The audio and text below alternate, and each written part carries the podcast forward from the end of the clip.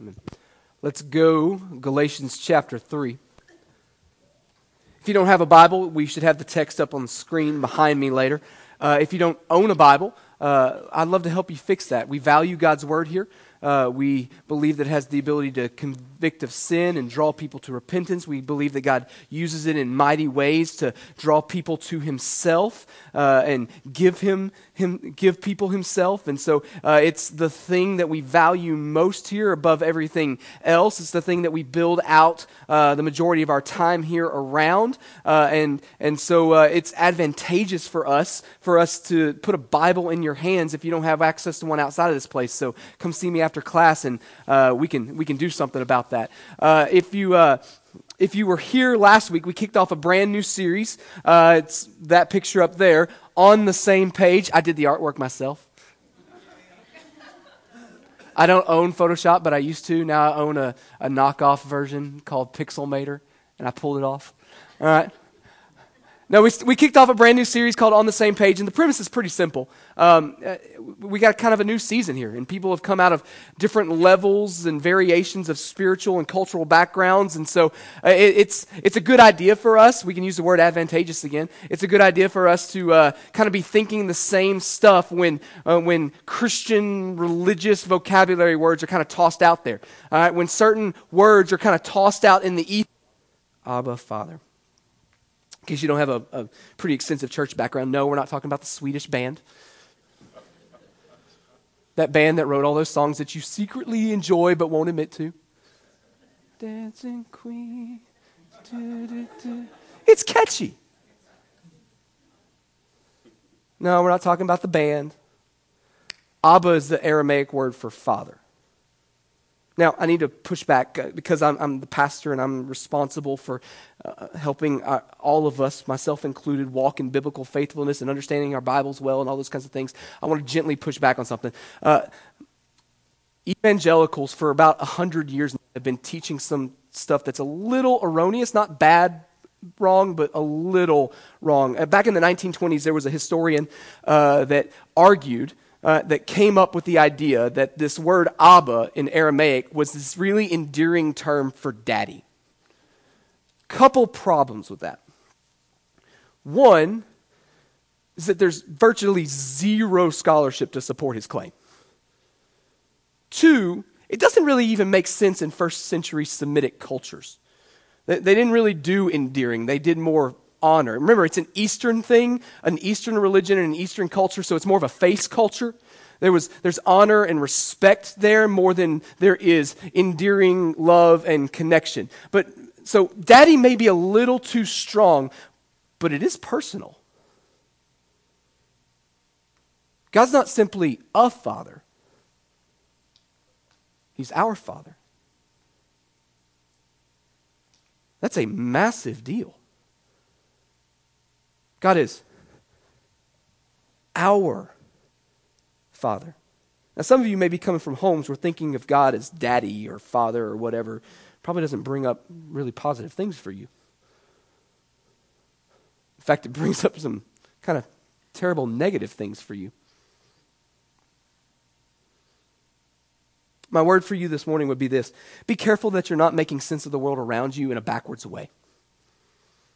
What I mean by that is this if we're not careful, it's possible to take our poor examples for fathers and project them onto a good God. Rather than critiquing and defining and making sense of just how poorly our example was by the perfect good father that he shows himself to be.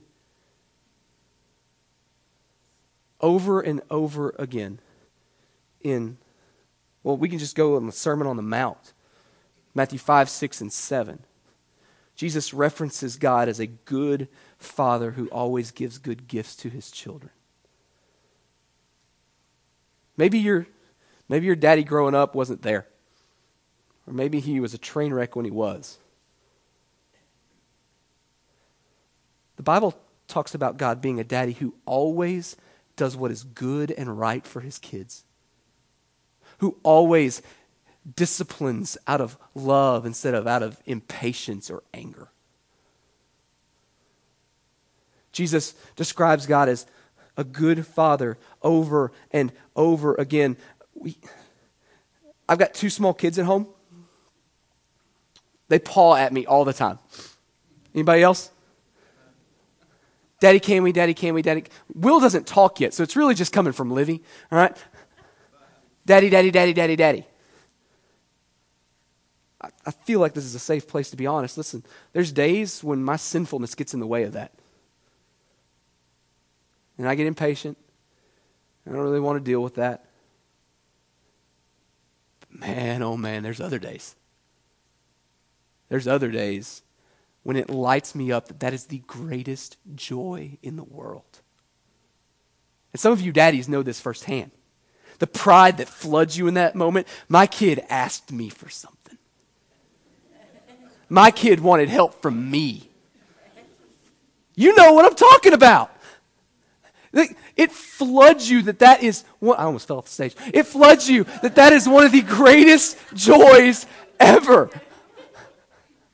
Listen, there's, there's sinful days that that gets in the way and I, I miss out on that reality, but there's other days when I'm walking in better faithfulness that that is one of the greatest experiences ever. Follow me, Nashua Baptist Church. If you are a Christian, if you know and have Jesus, there is never a day when your father has a bad day. Ever. There's not single there's not a single moment where you can come to your heavenly Father and he's got this sinful impatience towards you. He's always pleased to receive you. And he wells up with pride when you come to him. He is a good, good Father. We haven't been saved to neutrality, we've been saved to walk and to live in relationship with a God who loves you and loves you deeply. And through no merit of our own, decided to make you his. We don't just escape the wrath of God, we get God. We don't just escape the wrath of God, we get God. And some people struggle with this thought because they think that they deserve to be loved and that God is somehow this person that's required to love them, both of those are positionally wrong. We talked about that last week. Go back and listen to the podcast. I don't know. We get God. Like, just marinate in that for a second. That should not be something we, we acknowledge and just move on. I don't deserve God don't deserve to know him. There's nothing in me that merits his presence in and around me. Oh, but yet, oh, but yet he freely gives himself to me as a loving father who will not be impatient towards me. But I told you I'd give you two ideas concerning adoption that helps us understand that the gospel is a family reality. The second is this we don't just get a father, we get a family. My buddy Josh and Jackie, when they adopted Amos, they already had two little boys. Amos came home as a baby brother. And yeah, he had to, he had to learn how to, to live with those big brothers but they knew him and loved him more than he was even able to understand at the time. Acts chapter 2.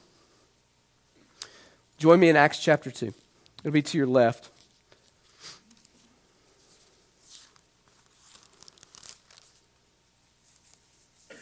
So, a few days after Jesus ascended into heaven, he left his disciples with a mission to accomplish to make disciples of all nations, right?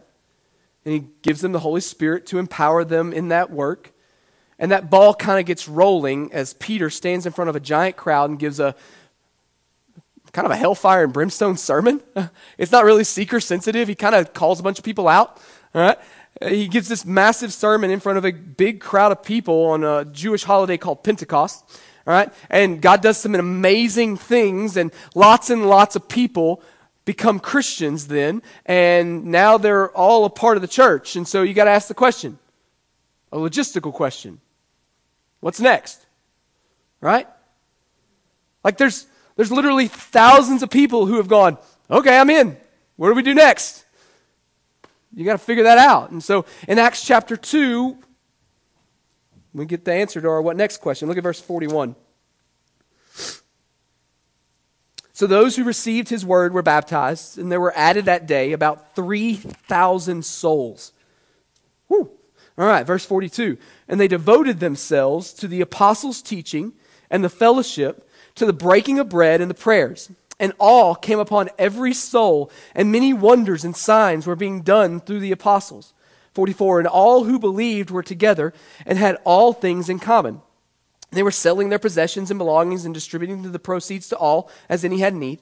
And day by day, attending the temple together and breaking bread in their homes, they received their food with glad and generous hearts, praising God and having favor with all the people. And the Lord added to their number day by day those who were being saved. So the answer to the what's next question is pretty simple. They hung out together. Like a lot says daily. They constantly met together. And they ate food together. And they worshiped God together. And they celebrated the Lord's Supper together. They learned about Jesus together. They sold stuff and served each other's physical needs together. And the Bible says that as they did that, more and more and more people started coming to, to them and like, we, we think this is pretty cool. Can I be in on it? People have used this text, and a lot of pastors try to sh- tend to shy away from this text now because it's kind of been robbed for some people with agendas. It's been romanticized to, to, for people to point to things like the home church movement and say that churches should be small by design. They forget the fact that there's 3,000 plus people and they're growing every day. All right? But here's the thing no matter what you think about how big a church ought to be, there's something important about this text that I want to ask the question of. Is there any difference between, between what we just read about how the church fleshed itself out right after Jesus gave them the command to make disciples of all nations and boom, things are rolling? Is there any difference between that and what anybody in this room would think of when we try to imagine what a good, healthy family would be? Like, again, don't work backwards. Don't project your terrible family onto God's design. Is there any difference? The answer is no. They hung out together, they ate meals together, they served each other, they worshiped God together. See, when the church is doing what the church has been designed by God to do, the follower of Jesus gets a new family. We get a new family. And every single one of us is better for it. We grow here. We thrive here. We walk in obedience to, to God here. Make no mistake, every family, especially this one, even church families, they have shortcomings. Every family has that one family member that makes family a- activities awkward. And if you're thinking, well, who's that for Nashville Baptist Church? It's you. but don't worry, we love you. You're home here. We'd miss you if you left. Every family's got hangups. There is sin here. We're working on it. There are shortcomings here. We're working on it. There are things that need to be addressed in ways that honor God as our Father. We are working on it. But when the family of God does what God has designed it to do, every single one of us grows. God uses those things to help us grow and to cause us to be who He wants us to be. And look at verse 47 again. Praising God and having favor with all the people.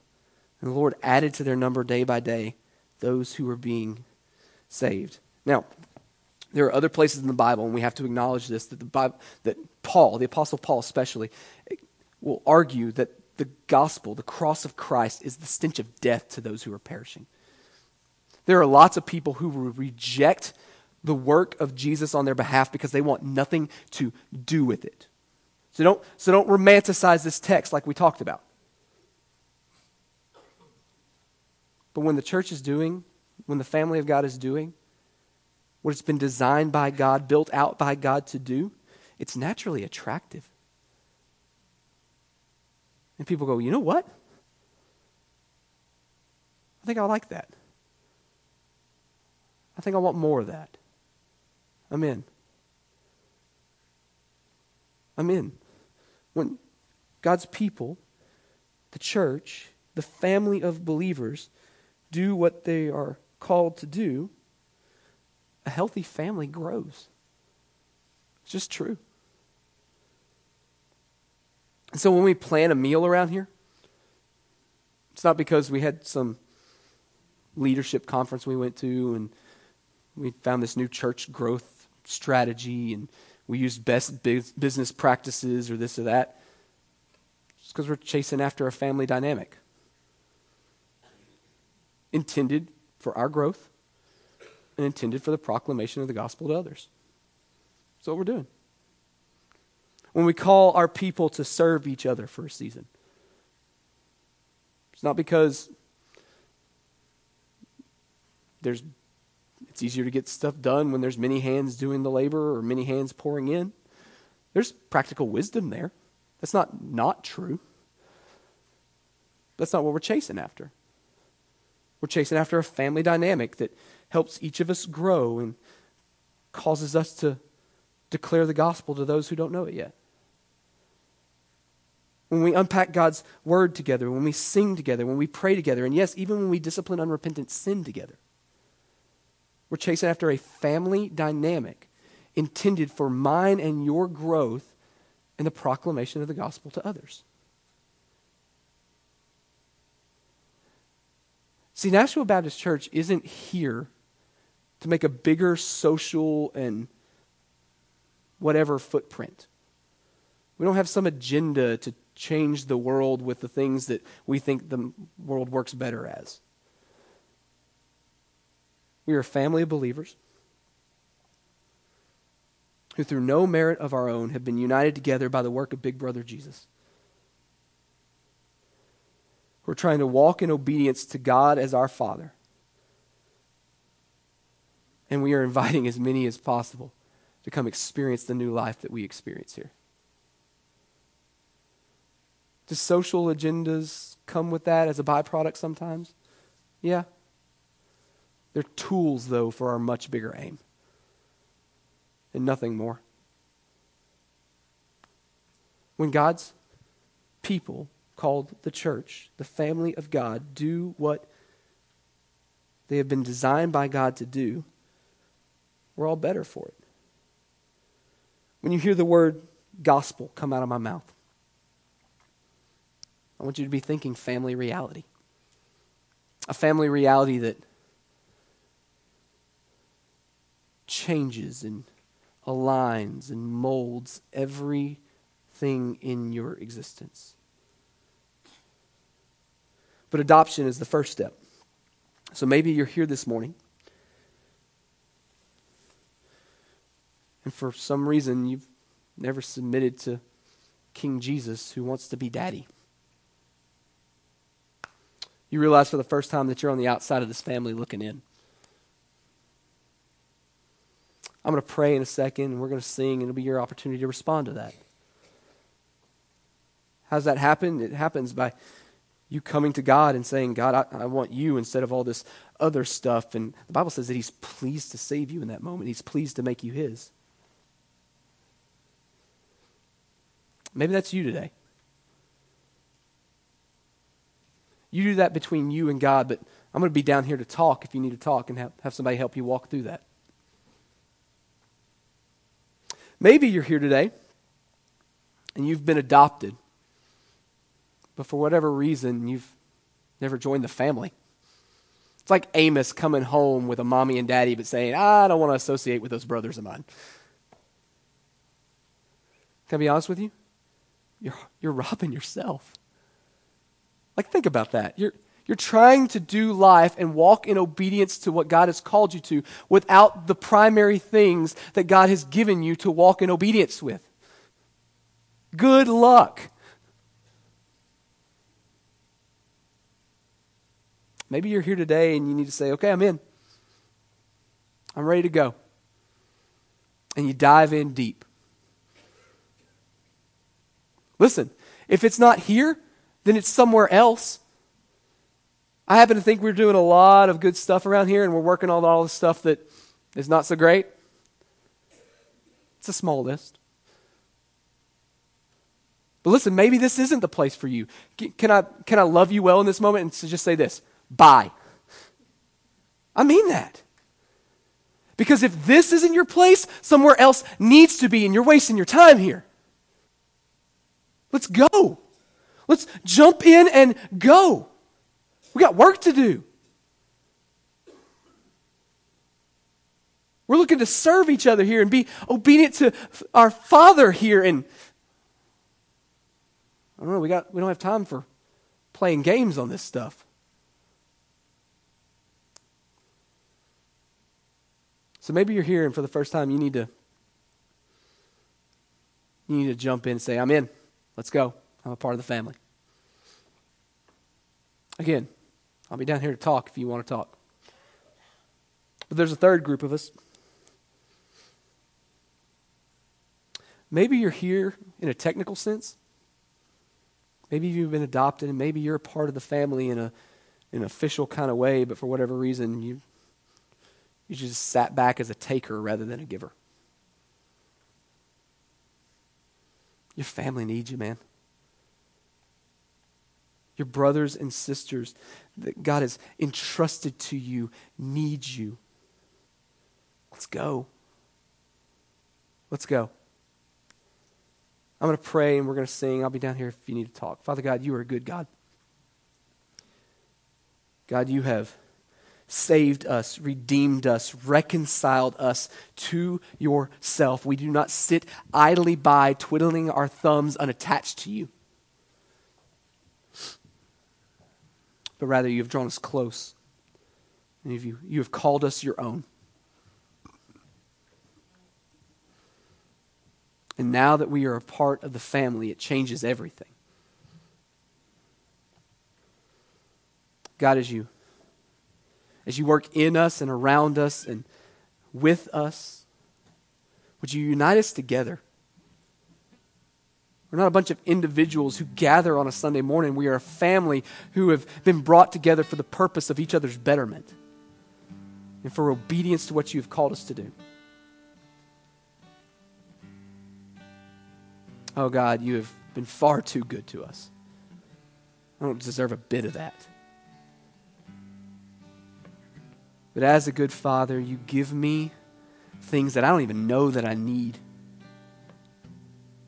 My kids all the time are oblivious to, to ways I serve them and love them. And it, that, that tells me that there's probably a lot of things that you do for me that I'm not even aware of or fight against as if it's somehow a bad thing. but you are always good and you are always patient. And you always revel when I come to you. Because you are my Father. You are our Father. So, God, as we sing, and the second, when we take the Lord's Supper together, would you unite us as a family who've been saved by the work of Big Brother Jesus? In your name we pray. Amen.